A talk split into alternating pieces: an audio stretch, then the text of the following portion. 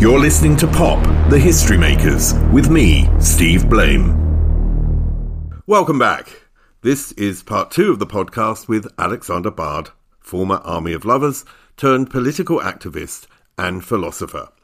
Now, at the end of the last podcast, he talked about his time as a sex worker in Amsterdam. Well, the beginning of this one starts with his trans character in the band Barbie. So. Well, this is the funny thing. I never sold sex as a tranny. I hope I can say tranny. I hope it's not politically incorrect to use the word today. But yeah, uh, I, I love the word, by the way. So I, Barbie was the tranny character that I co-developed with a friend of mine, John Sermon. I was a student at Stockholm School of Economics. And this was like, just have fun in the spring. Let's do something. I didn't have a recording contract yet, so I just invented the Barbie figure. And I was more suitable than him to play the figure. So the funny thing is that I did explore that by doing my only drag act was the Barbie figure. And I never sold sex as a tranny. A lot of sex workers do, but I actually went the other way. So what I explored selling sex was my much more masculine side. If anything, I, I was a drag king, but with a penis, right? So, so, um, I, I think I think that makes sense as well. I think I think when things get too private, you don't put them on the stage. What you do, though, what you can creatively do is that you can put the exact opposite of what you're exploring on the stage, and then you can do the other thing in private. Or professionally, what uh, what you do when you do sex work is not what you do when you make love. Barbie, you make them two distinctly different things. Yeah, I met you in that period. That's when I did the first interview, I think, and I had the feeling then that this is ahead of its time. This is something that is at, I don't know when that was. Was that sort of late eighties, eighty-eight, eighty-nine? It must have been about that era. For it was the, even before that. It was actually oh, right. It's actually eighty-five, eighty-six. Yeah. And, and I remember and when coming... the first Army of Lovers single came out one of the night, it's called I'd Already Changed Gender and, and Dressed Male Again. But so Barbie the Barbie. Ahead of its time yeah. in a lot of ways because of the transgender aspect. And the, the um, I mean, I, I think uh, it was more. Oh, you, I mean, if you talk to RuPaul, the RuPaul's drag show, whatever it's called, it's fantastic. You would never had RuPaul unless those things had happened. Even, even Lady Gaga's admitted this was a period when the stuff that I and Camilla Tilling work with inspired them later. So we were a cult. We were definitely cult. Barbie's prostitution twist was a cult record all over America and in Japan. I mean, the stuff we did in Sweden wasn't number one in Sweden. That was never the point. The stuff we did in Sweden was exported through these record stores and, and ended up in all kinds of weird places. And we had fans. We had fans who were obsessed with the whole weirdness and craziness of the Barbie figure. Barbie would go on television in Sweden and say that, oh, I just had, uh, I, I, I, I, I just heard you found Russian submarines in Stockholm archipelago. Sorry for bringing them in. You'll find four hundred condoms around my house from last night, right? So Barbie would just explain that the reason why the Russians are here because they want to fuck me and I want four hundred of them. I'm an infomaniac, right? So Barbie Hitchcock, as her name was, was this drag character was just completely over the top, like the ultimate drag character you could ever think of, right? And sweet and cute while she was nasty like hell. That was the character. I played it. I enjoyed it, but I wasn't really into the putting on the lady stockings thing. And I think if I had been, I would have loved it. I would have explored it. I would have stayed with it. But I wasn't. I didn't find the transsexual in me. It's like my girlfriend says that you, you're really a lesbian with a built-in dildo. You know, that's so me. if, if if I want to change gender and go through gender op, gender surgery, I would change to my own gender even more. That's me, right? So, so I'm desperate to be more masculine than I actually am, if anything. So the personal journey was that I, I went back to La Camilla and I went back to Jean-Pierre and Camilla Thulin and I told them that, okay, you, you were great to support the Barbie character, but let's turn this into a band. I'm not comfortable being center stage. I think all of us should be center stage. And while I do it, I'm going to change back to being a guy. And then we can go really flamboyant and over the top and see what happens. That became Army of Lovers. So the Barbie product was how we learned to express ourselves and be uncompromising and have fun in what we did. And we were allowed to. And Barbie wasn't signed by Ola Håkansson. He signed me uh, personally while I was doing the Barbie project. And he he understood why I had to do it. And he thought it was funny. But of course, when I came in through the door with Army of Lovers, he said, this is the big one. You just you just trained doing Barbie. This is this is you. This is more honest. This is this is more what you were about. This is more what La Camilla and Jean-Pierre are about. They're now at the forefront of the whole project. You put your best friends center stage, do it, right? And that was Army of Lovers. I think that's really interesting you say that, because everyone I've talked to in, in who's been successful in the music industry has basically had their learning process from all areas of their life along the way. And then suddenly the bit that works is when it all combines and comes together at a, a particular moment in time. And that was it, really, uh, for Army of Lovers. That's where it suddenly hit a nerve and suddenly you were just massive all across Europe. But tell me about Crucified. Yeah, we, we, we were still actually cool experimental with the first album. So uh, we were allowed to be that. Disco Extravaganza was a, was a kind of hard-earned album. It was ahead of the avalanches that we used sampling extensively because we weren't that interested in singing or even speaking on the records like we later did. We weren't that interested in musically expressing ourselves. We were just interested in music that we loved. So we tried to sample and make music that we would love ourselves. That was the entire first album. But when the second album came along, then Ola Håkansson told me, you kind of, if you just bend it slightly, you know, do more classic songwriting like you do for everybody else. Because I was a very successful songwriter already in Sweden, had several number one records for other artists.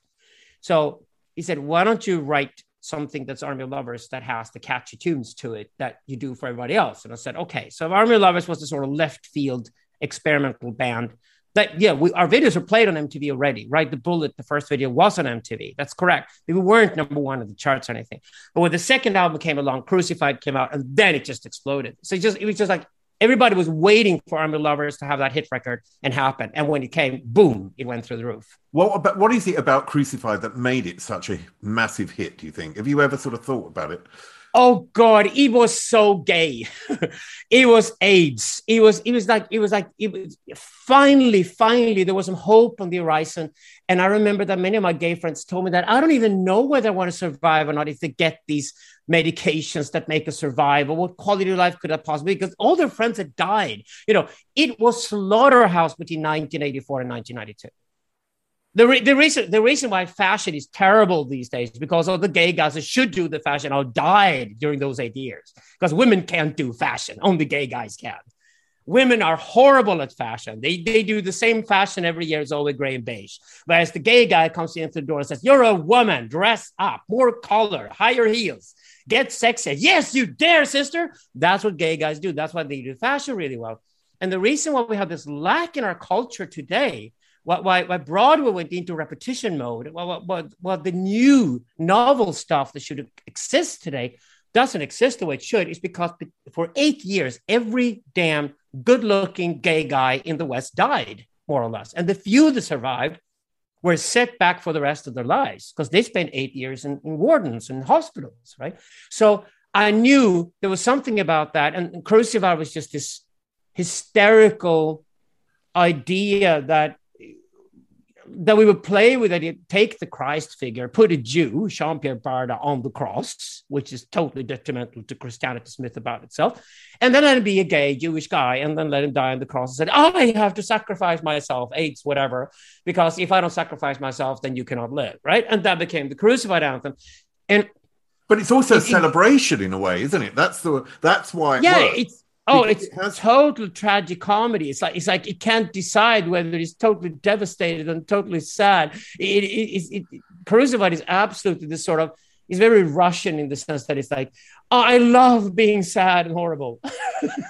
It had that feeling to it. Well, I remember when I came to Bunker, it was a huge disco in Buenos Aires in Argentina where I used to go in the winter just to get some sun, right? And I walked into Bunker and there was a huge gay disco, and at the middle of the night, Crucified burst out. Max a single format, you know, next fifty minutes of Crucified orgy on the dance floor. And people just went, wow, they went crazy. And I'm, this is what all the young gay guys do now when they're right in between the death sentence that AIDS was and possibly a hope for a future. And then this song comes along and it just nails it. It doesn't nail it in the obvious way because that, that would never work. It nails precisely the sort of artistic, intricate way, like, what is this song really about? Well, it's certainly about me. And then they went out on the dance floor and sang along with, with, with, with the lyrics, of course.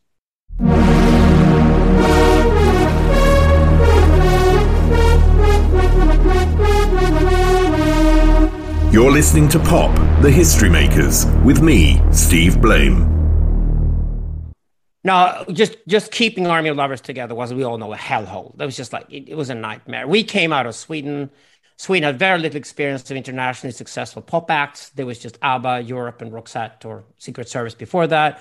So we didn't have a management industry. We didn't have psychotherapists, and we needed it. So we were left to ourselves, basically, being awake twenty-four hours a day promoting our records. That, that's what happened. And we were on tour, and La Camilla broke down, and eventually led to the split between her uh, on one side, me, Jean-Pierre, and Camilla Thulin on the other side.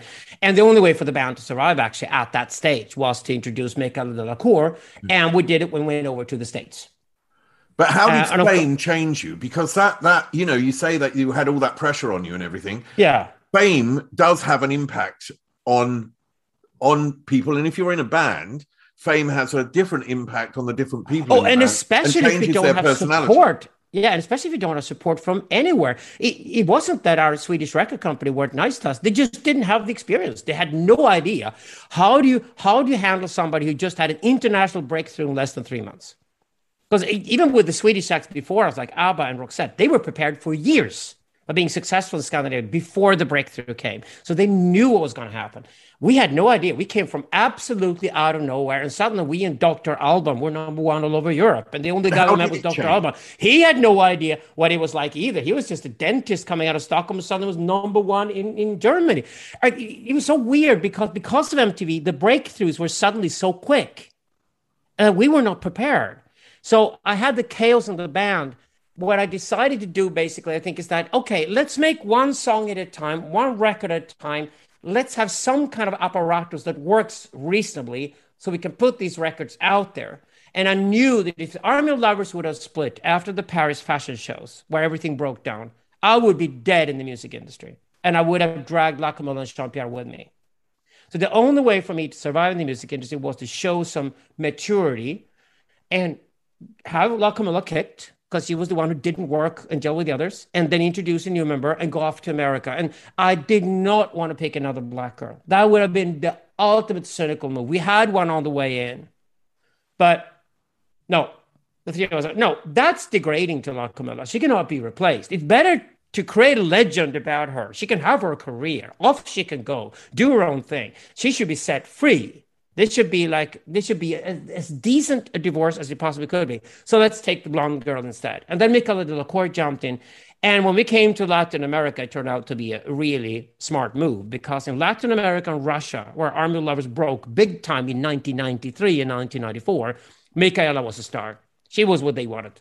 So, so it turned out that we lost a lot of the credibility, probably with M T V, certainly Western Europe, because La Camilla was the star. We promoted her that way. The breakup with her looked like the, these two nasty gay guys or whatever break up with a black girl. So e- the drama was all over the place.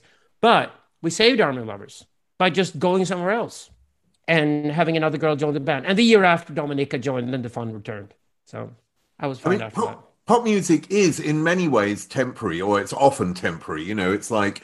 You you you form a band, and if it lasts four years, you're really lucky. I mean, we did some research at M T V once, and I think it was uh, in the late eighties about the length, average length of a band, or you know, and it was sort of their main focus of success would be over a four-year period.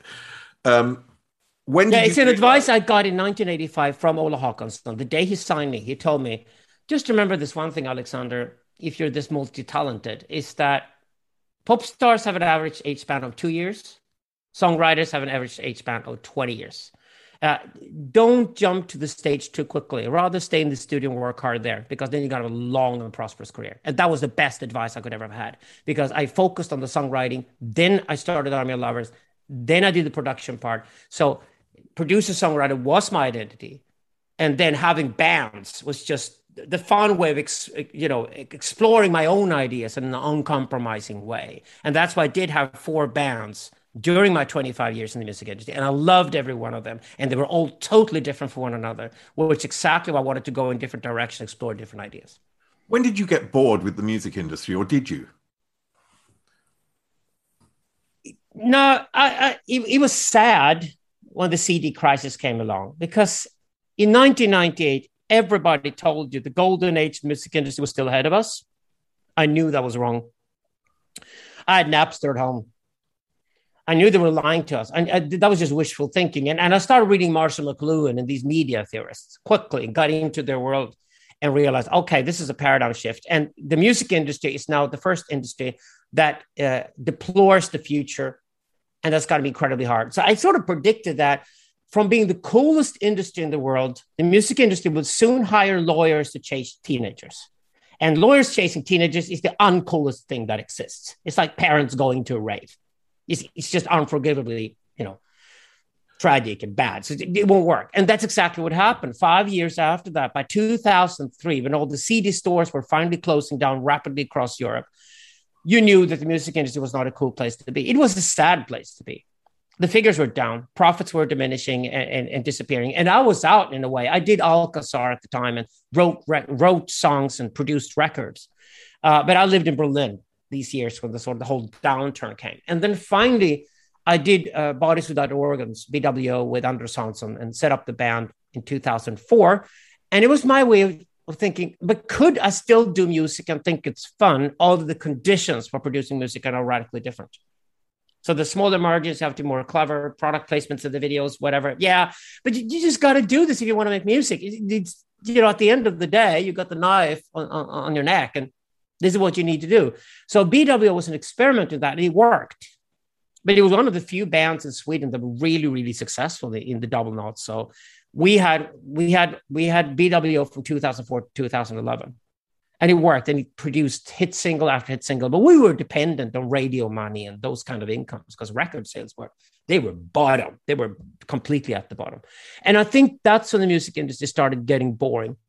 Um, then the realization that Spotify would save the industry came to me a few years later. That was like, I, I, I worked with Spotify in two thousand five. By two thousand eight, it was obvious that streaming would save the industry. And it would be a money spinner again.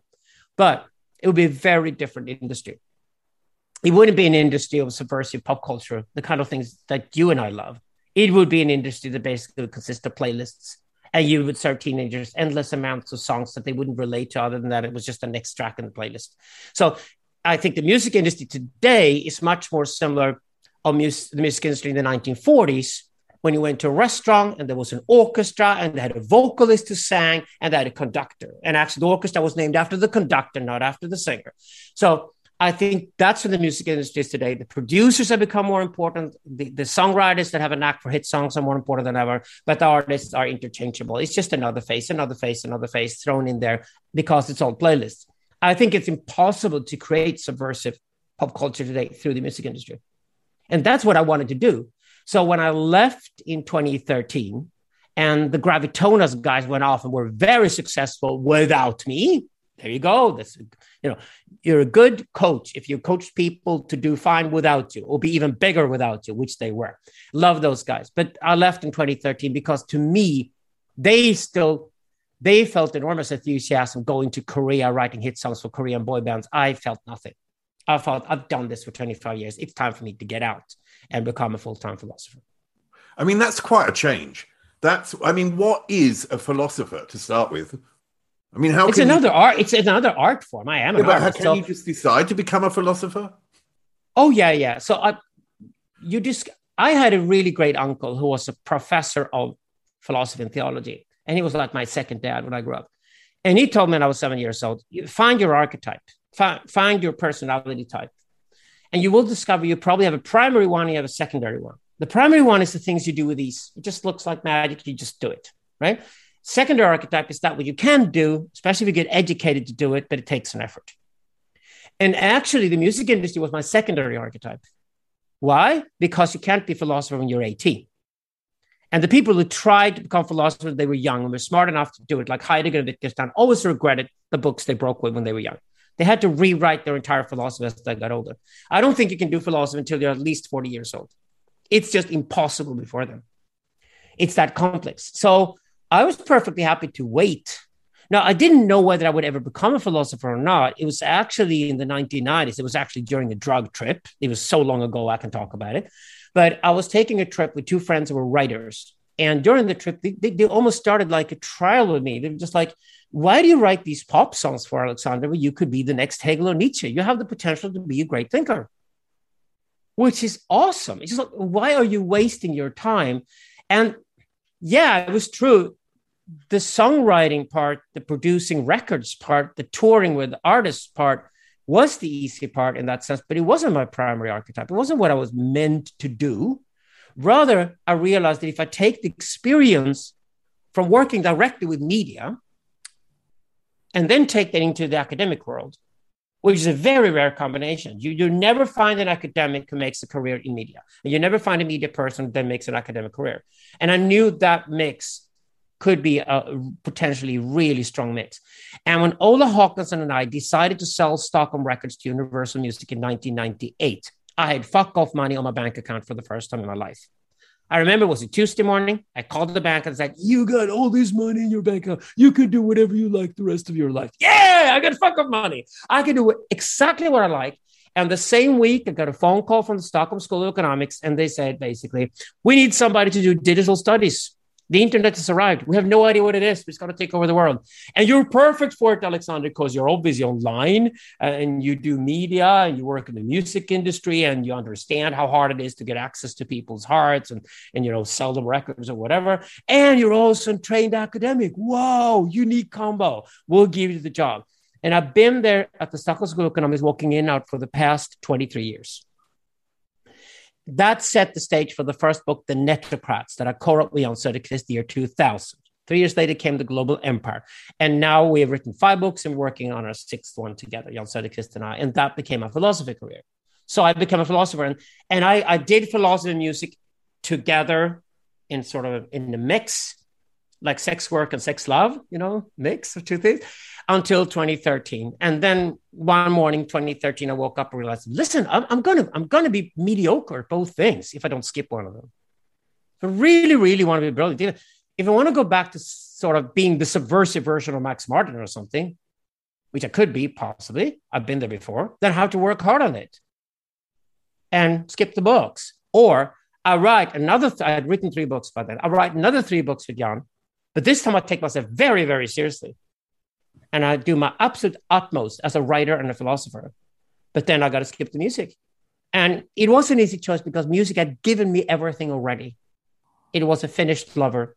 It was twenty-five years. I could go to the next Grammys Gala and say, thank you for everything you gave me. I hope I gave you something back, but my love affair with you is over. I'm leaving. I'm not going to write another song because I don't want to be a mediocre hobby musician. I hate that. Especially not an older, mediocre hobby musician. That's the worst thing in the world. So off I went. I think the last song I wrote with Andreas was actually the winning song at, in The Voice T V show in China. It, it was a mediocre song, to be honest about it, but it was the winning song on The Voice show in China. So I thought it was a perfect way to go, right? Now, when you were a teenager, you talked about, or, you know, when you were very young, talked about being with your sister in the bedroom, listening uh, to the radio, and essentially, I would think at that time, dreaming of being in this other world, which you achieved. Okay, so you went into... No, the... no, no, no, no. I had no idea when I was a kid that I'd be a pop star because I wasn't a musician. I was living in... Remember, this is the nineteen seventies. I was living in a paradigm where you play instruments and read notes and sing well if you want to make a career in the music industry. You know, the kind of things they fool people who go to these idol T V shows. Like, you got to be good at these things to, to have a career, which is bullshit, by the way. The most interesting artists ever got around those things, like Army of Lovers. Like, we didn't care if we could sing or dance or whatever. We just went to premieres and openings all the time and looked better than everybody else, and we got the biggest pictures. So everybody wanted to be us. That's all it takes to be a pop star. But I, no, I had no idea. It was only when I bought a synthesizer in nineteen eighty-two in Amsterdam, and started making sounds to my video art pieces. And my friends who were video artists came to me and asked me, you make such great sounds to these art pieces. Why don't you make sounds to my piece too? Why don't you become a video so- video art sound engineer? And then I thought, well, why don't I then write songs, period? And those songs caught the attention of record companies, and they were talented songs. They, there was complexity to them. They, they, they were weird and wonderful and had quirky ideas to them. This was obviously a guy who was musically talented. That's when I discovered that I could become a songwriter. Then I discovered I could be a record producer. Barbie was only meant as a joke. I never thought of myself as a pop star when I was Barbie, for God's sake. Then I would never have done Barbie. No, it was only when we started Army of Lovers that I realized I now have so many number one hit songs that I've co-written that maybe I should dare to go on the stage with my own name as a pop star. It was only in nineteen eighty-eight that I started exploring that idea. I had no idea when I was a kid that I would ever be this sort of guy running around on the stage being glamorous. No, not at all. I, I did theater. That was the natural connection. When I went to America when I was seventeen, I went to drama school. I, I was supposed to, I, and I wrote my first play and, and had it performed when I was nineteen years old. My talent was definitely theater, but theater was dusty and old. And what the music industry offered was new, fresh, and technology, which was a much more interesting combination. So when I got the offer in the nineteen eighties to skip theater and do the music industry instead, that was the easy choice. I mean, earlier we talked about the attention economy to say that uh, capitalism is dead and attention is... Oh, you're not allowed to say attention economy because it's not an economy. Okay. Attentional, okay. Attention, attention society. Yeah. A, yeah economy okay. is capitalism. Whenever you talk about economy, it is capitalism you're talking about. No, attention is what we do not trade. Attention is what we will not give away to somebody for money. That's exactly what's the most valuable thing in the world now more than ever. That's what called attention society. Yeah. What do old people like me need to learn to be able to stay relevant in the world today? Oh, just stay curious. That's all it takes. It's just like, yeah, it, it's, um, I think of, you probably experienced the same thing. About somewhere around the age of thirty-five, people slow down, become conservative. So if they love Bruce Springsteen when they were thirty-five, they're going to love Bruce Springsteen when they're seventy-five. And they're still going to think Bruce Springsteen was the peak of civilization. Everything after it went downwards. No, you went downwards. You became older. You became boring. What happens at thirty-five is that the vast majority of people are so drenched in baby diapers and, and marriage problems and everything and career moves and things. So they just break down and they lose all interest in the new. They become essentially conservative, right? So they want to conserve things as they are when they're thirty-five and they think that's universal, valid for everybody. They don't realize that they're pathetic to those who are younger and they're already too boring to people who are older. So after thirty-five, you need to make an effort. But once you get through that, say you're over forty years old. I started B W O when I was over forty years old. And, and the idea was very weird with this band. The, the idea was that we take Martin Olinsky, the most good-looking guy in the world, who's very, very handsome and sings fantastically, and he brings his parents with him, his band. So he takes like he takes Marina and Alexander, who are twenty years older than him, and have them play the instruments and look ultra cool on stage while he's like the average Joe. It worked. B W worked. It was also one of these weird ideas for a band that nobody'd seen before, so it made sense. But when we did that, I, I was over forty years old when I started the band, and my absolute incessant curiosity for songwriting and for new sounds and, and making a new record that hadn't been made before, that hadn't been heard before. I shared that passion with Anders Hansen. I shared that passion with Maria Shevchenko. We were all passing the forty barrier and we realized other people our age are boring. We're not, because we're still curious. So if you, I know people who were curious until the day they died. And, and I think that's, that's what artists should be. You should always be curious and always out looking for the new. I want to end with one thing, because on Twitter, it's clear that um, you are loved and hated in equal measure. I mean, sometimes the hate... As is... if my career had ever been different from that? No, not at all. But it's quite a shock when when I when I saw your Twitter, or I, I mean, I follow you in any case, but I saw the the, the Twitter page, and sometimes you just think, my God, how... Do you, is it better to be loved or hated, or is it all irrelevant? It's totally irrelevant. What counts is being respected. And you don't earn respect by trying to be loved. So again, we've talked about the narcissist and the agoraphobic. The reason why we love the agoraphobics more on stage than we love the narcissist. Whitney Houston was agoraphobic. Michael Jackson was agoraphobic. Prince was agoraphobic. They were not narcissistic. They had to take drugs just to go on a stage, to dare to walk up on the stage. But once they were on the stage, they could handle the mass, because the mass was now in their control. So the agoraphobe is looking for is that, could I be on a stage so I can control the mass, and they do what I want them to do? Then I'm perfectly happy standing here, and I couldn't care less what they think of me, because this is all about my control of them. It's not what they think about me. So It, Whitney Houston didn't kill herself because she regretted anything with her audience and she wasn't loved enough. No, she was probably bored to death with the whole industry and being Whitney Houston day and night. So she took the drugs just to get release, agoraphobic release from all the attention she was given that she never asked for in the first place. That's the agoraphobe. So the agoraphobic character is interesting here. And I think I certainly have that, that, that trait, because I'm never nervous when I walk out on the stage. Never. All the other guys are. I kind of miss that. It's just like, oh, you're nervous. You got to go up there and show them what you can do. And I'm just like, no, it's just work for me. Like, it's like sex work was when I was twenty, then speeches when I'm sixty, then performing on a stage with a band was when I was forty. It's not different at all. I just do my job, and I'm proud of doing my job, but there's nothing else to it than the job itself.